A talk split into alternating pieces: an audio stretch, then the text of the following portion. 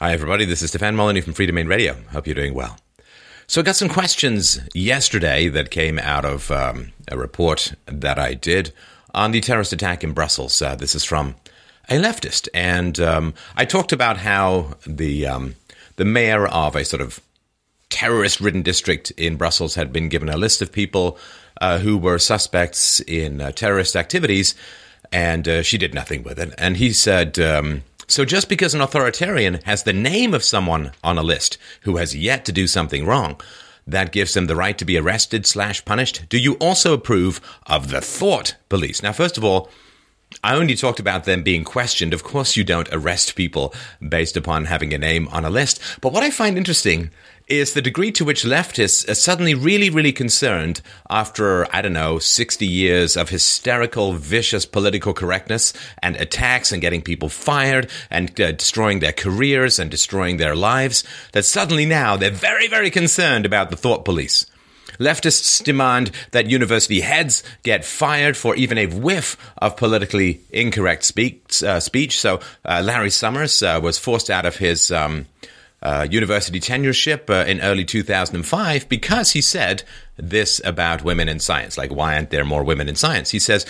He said there is relatively clear evidence that whatever the difference in means, which can be debated, there is a difference in the standard deviation and variability of a male and female population. So, what he's referring to here is the fact that uh, statistically women tend to be more clustered around the center of the IQ curve, and there are fewer women at the extremes of ability in terms of very high, at very high levels of ability, men outnumber women 10 to 1, and also at very low levels of intelligence, men outnumber women, which is why there are more men who have Nobel Prizes and more men who are uh, homeless or mentally challenged and so on.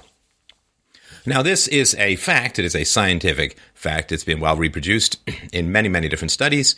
And uh, people went hysterical and demanded that he be resigned. And women were screaming and fainting uh, and uh, and running from the hall, wherein he made this relatively innocuous, off the cuff remarks. I think it was in a Q and A session, thus showing uh, the robustness of women in debates about facts. And uh, James Watson, one of the co-discoverers, along with Crick, of the DNA, um, uh, DNA's double helix nature. And uh, he talked about uh, ethnic differences in IQ. Again, well established over 100 years. The American Psychological Association has validated this information after the bell curve came out. And everyone just screamed. He was resigned. He was um, forced out of his positions. He was fired from all his boards, and he ended up having to sell his um, Nobel Prize, and uh, no leftists came to his defense. In fact, they were leading the charge. You know, when Ben Shapiro or Milo Yiannopoulos go and do talks in universities, uh, uh, there's regularly disruptions. Uh, when Donald Trump wants to hold a rally in, say, Chicago, uh, people threaten violence and he has to cancel the rally. So the idea that I'm somehow promoting thought police and punishing people uh, merely for being on a list, boy, that would be a huge step up from what the left is currently doing. Now, I'm not accusing this person of doing that, but he's from the left, and uh, I don't know the degree. Maybe he can email me and show me all the posts he did over the past couple of years uh, attacking the left for its intolerance uh, and uh, politically correct attacks upon people's very lives and livelihoods. So uh, I find that just a little bit precious. Now, he said, um, too, extremists are only from the left. I think he's being sarcastic. Boy, never met a lefty who's sarcastic, he said, sarcastically. Extremists, he said, are only from the left because we uphold a democratic slash social ideology. I don't even know what that means. A democratic ideology. Well, um, if the majority of people want to reinstitute slavery, is that okay? Uh, democracy is uh, an ancient enemy of freedom, well recognized by the Greeks and the Romans and so on. And uh, democracy is basically mob rule by those of average to below average intelligence who tend to become more dependent on the state uh, because they have less to gain in the free market, at least in the short term. So I don't know what a Democrat, what is a social ideology? There's such a thing as society, and that's my belief system. Uh, this man must have gone to quite a lot of college. So he said extremists are only from the left because we uphold a democratic slash social ideology. But the quote right believes in an authoritarian solution to extremists as the only answer. Sorry, do you live in a democratic state? Well, if he's in America, um, America's supposed to be a republic, which is where democracy is supposed to crash like futile waves up against the edifice of the Constitution and the Bill of Rights and so on, and the um, separation of powers. Uh, so this fetish of democracy is ridiculous. Democracy has just become one of these feel good words you know, like democracy is a good word, so I'm gonna. Uh, I, socialism is is terrible, but I got democratic socialism. It's like I don't know, rape with flowers. Flowers are nice, so let's see if we can cover up the rape. But it's just one of these silly things. Is like I'm gonna attach positive words to my ideology and thus hope it's a good thing. Now, the right does not believe in authoritarian solutions whatsoever. Uh, the right is about the free market in general. And there is certainly religiosity uh, on the right, but there is religiosity on the left. They just tend to worship the state. It's just, uh, uh, they're not exactly stateists in that they don't believe in the state or the power of the state. So on the right, uh, they don't have authoritarian solutions. They say that the market should choose. So, for instance, on the left, they want to force people to hire underrepresented groups in particular industries. On the right, they say, well, you should be free to hire and fire whoever you want. On the left, they're usually fine with compulsive union dues going to leftist politicians. On the right, they say you should have the choice. So there's, you know, the idea that, you know, the left wants government schools, the right wants uh, vouchers, which can go to private schools or public schools so that people have more choice. So the idea that the right is authoritarian, um, it simply shows me that this person, and, and you can see these clues very, very clearly when people talk to you, this person just doesn't consume anything outside of his confirmation bias sources. That's all. The right is like they say, oh, the extreme right, the far right parties is like, okay, but that doesn't mean nothing. All it is is an ad hominem. Far right equals Mussolini, equals Hitler, equals fascism, equals a guy who wants to limit third world immigration into his country because of high uh, rape and criminal activity in that population and uh, welfare dependency and uh, cultural incompatibility and um, jihadists and right this oh yeah it, when someone says far right it's just the same as saying Hitler.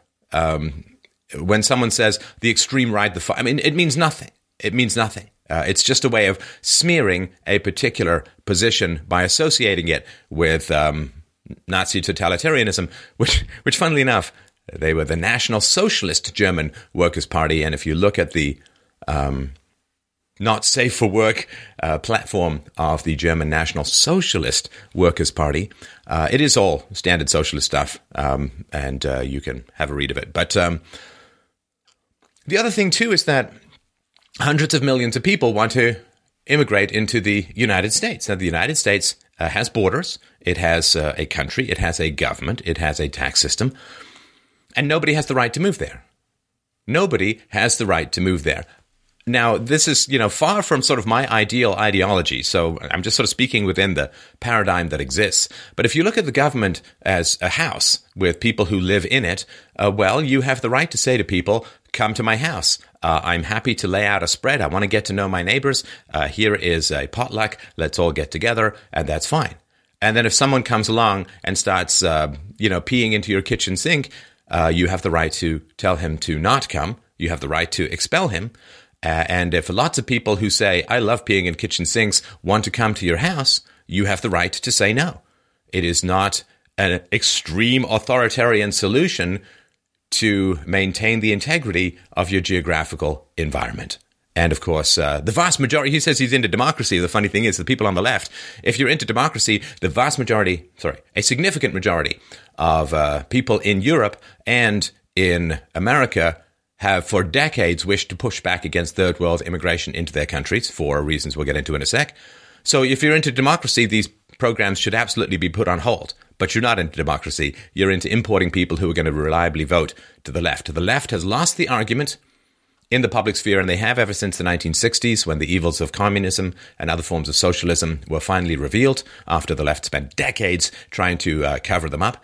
So they lost the argument uh, with um, Europeans and European derived people.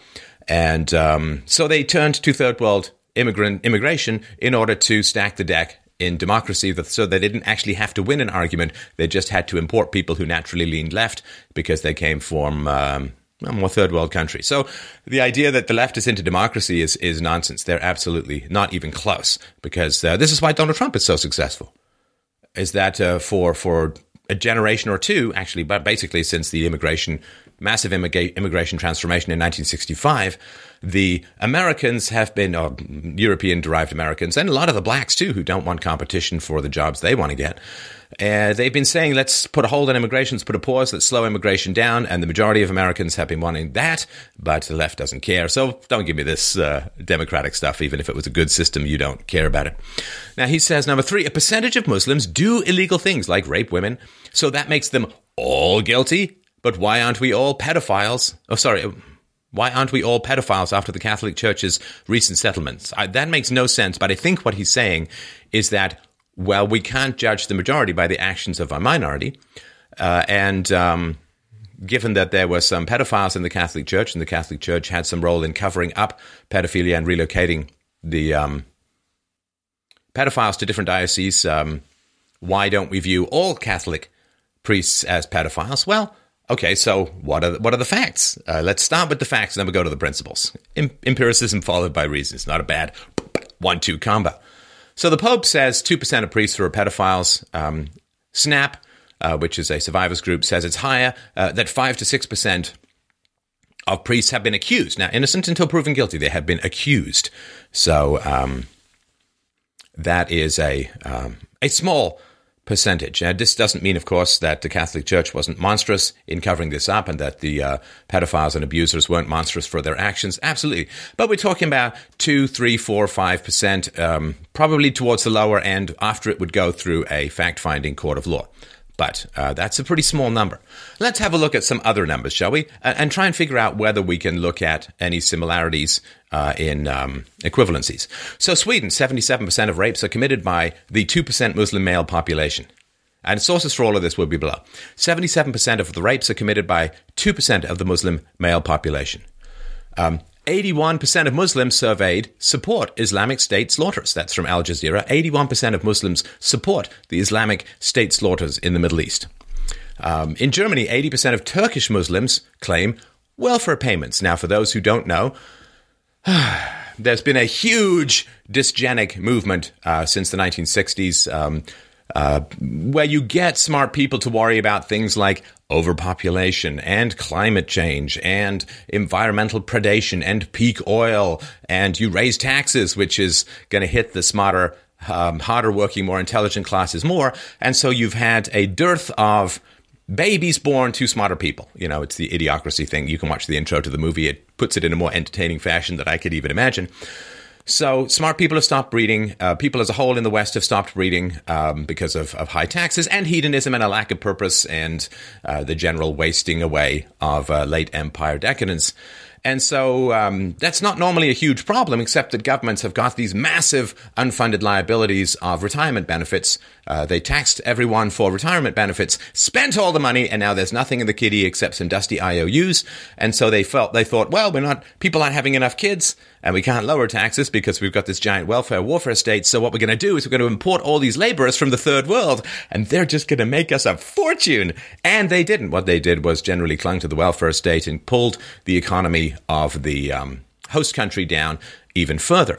Because uh, Turks were supposed to come to work, uh, Germany as guest workers. They were supposed to provide some necessary cheap labor, and then, ah, vamoose, they were supposed to leave. It didn't really, really work out that way. Um, the guest worker plan, you know, the Gang of Eight and all that stuff that happened in the States, the guest worker plans are complete disasters.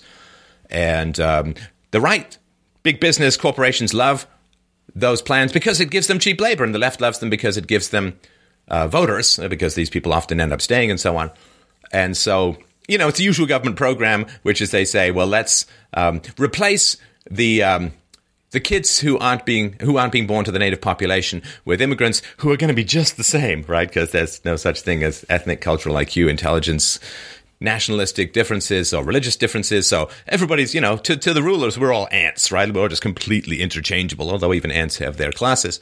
Um, so they, they said, well, we, we've got way too many unfunded liabilities. We can't afford to pay the old people. Old people vote. So let's bring in young people from really opposing cultures. They'll provide the tax base to pay off the old people. And I'm sure they'll just assimilate and it'll be just finey oldie hunky dory. And it turned out that um, it actually has dist- is in the process of destroying the remnants of the welfare state and it's going to provide the exact opposite of what the government intends. Rather than shoring up the finances of the country, they are going to be dragging it down.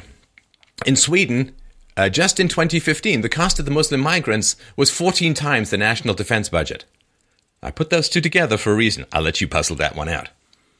Uh, in Sweden, um, among the 16.5% foreign born, there is 10 times higher welfare dependency. 10 times higher welfare dependency. Uh, in Denmark, uh, 41, 40, sorry, 46.1% of Muslims surveyed feel that Danish law must be based on Sharia law. Uh, in um, in Holland, 50 to 70 percent of former Muslim asylum seekers, and they're not, um, because the majority of them don't come from war torn Muslim countries. In Holland, 50 to 70 percent of former Muslim asylum seekers live permanently on welfare. Permanently on welfare. In the UK, there was a survey of Muslims, and 76% of prominent Muslims strongly support jihad. Uh, in uh, Britain, 80% of London's Muslims support ISIS, the Islamic State. Uh, in Britain, 24% of Muslims have zero qualifications, and 21.3% have never even held a job. According to, to Dr. Farouk Salem, out of the 1.4 or so a billion Muslims, I think it's a little higher now, maybe 1.6, but out of 1.4 billion Muslims, 800 million of them are illiterate. Not hugely literate, illiterate. And now, Pew did a poll of um, Muslims in just 11 countries, and the range is that between 63 million and 287 million uh, Muslims in just 11 countries support uh, ISIS, you know, the beheading, burning people in cages kind of thing. In um, the UK, there's a 5% Muslim population, but in high security prisons, 44% of the prisoners are Muslims. So out of a 5% Muslim population, Muslims fill 44% of high security prisons. Uh, in the USA, uh, Muslim refugees, uh, 91.4% are on food stamps, 68.3% are on cash welfare. This doesn't count the people who are then living in the households where other people are on cash welfare and just getting that stuff uh, going. So, uh, again, w- what we're talking about here is numbers just a little bit higher than 2 to 4 to 5% of uh, Catholic uh, priests, uh, potential pedophiles. In Germany, there's a statistics that have been ground through by some academic who I guess loves setting fire to his own career. He shows that the majority of Muslim refugees will uh, never, will never work. Will never work. They don't speak the language. Uh, they don't have cultural values that match. Uh, they um, are trapped in the sticky honey trap of welfare, the permanent underclass that welfare creates.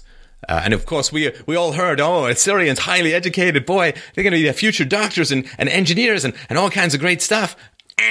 no, 65% of Syrian refugees can't even read or write. How's that going to work out?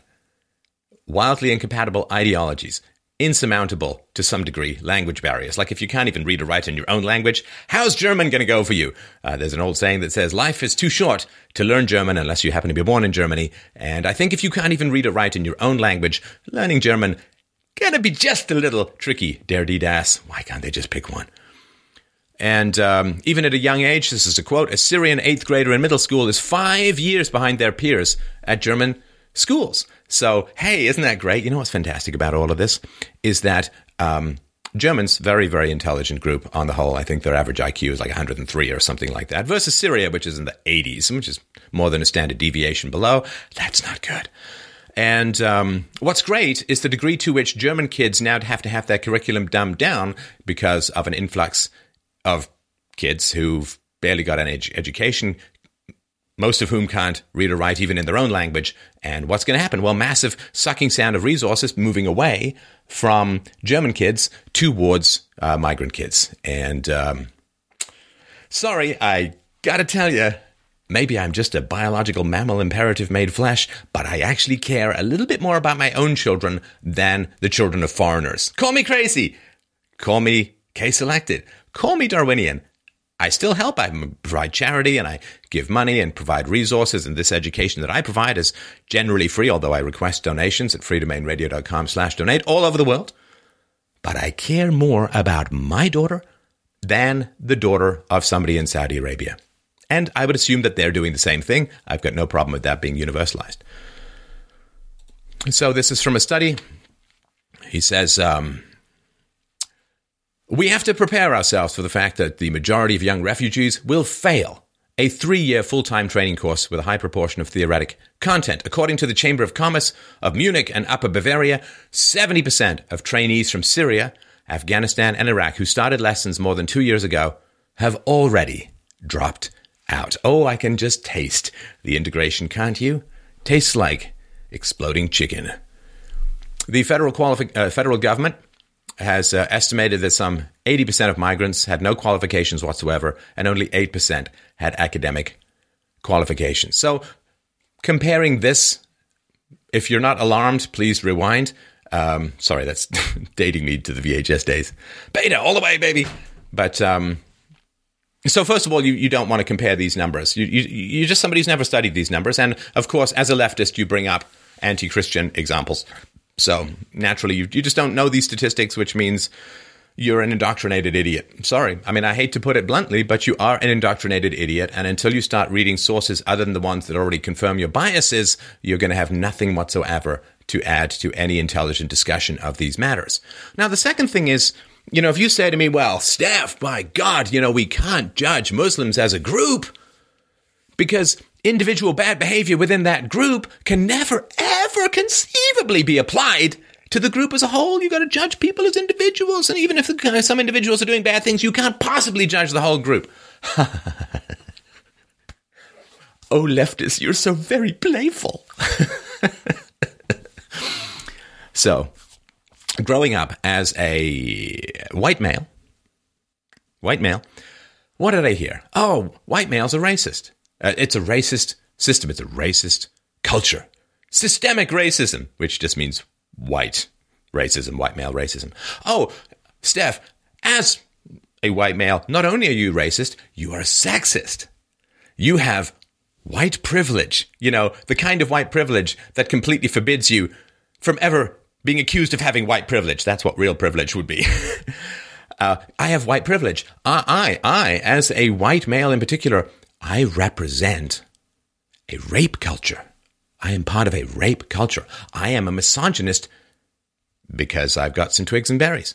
I am part of the patriarchy. Yeah, I really noticed that when I was being raised by single moms, funded by mostly working men, uh, raised by um, teachers, almost all of whom were women until I got to high school. So, uh, racism, sexism, white privilege, rape culture, misogyny, patriarchy, you name it, this shit all comes out of the left.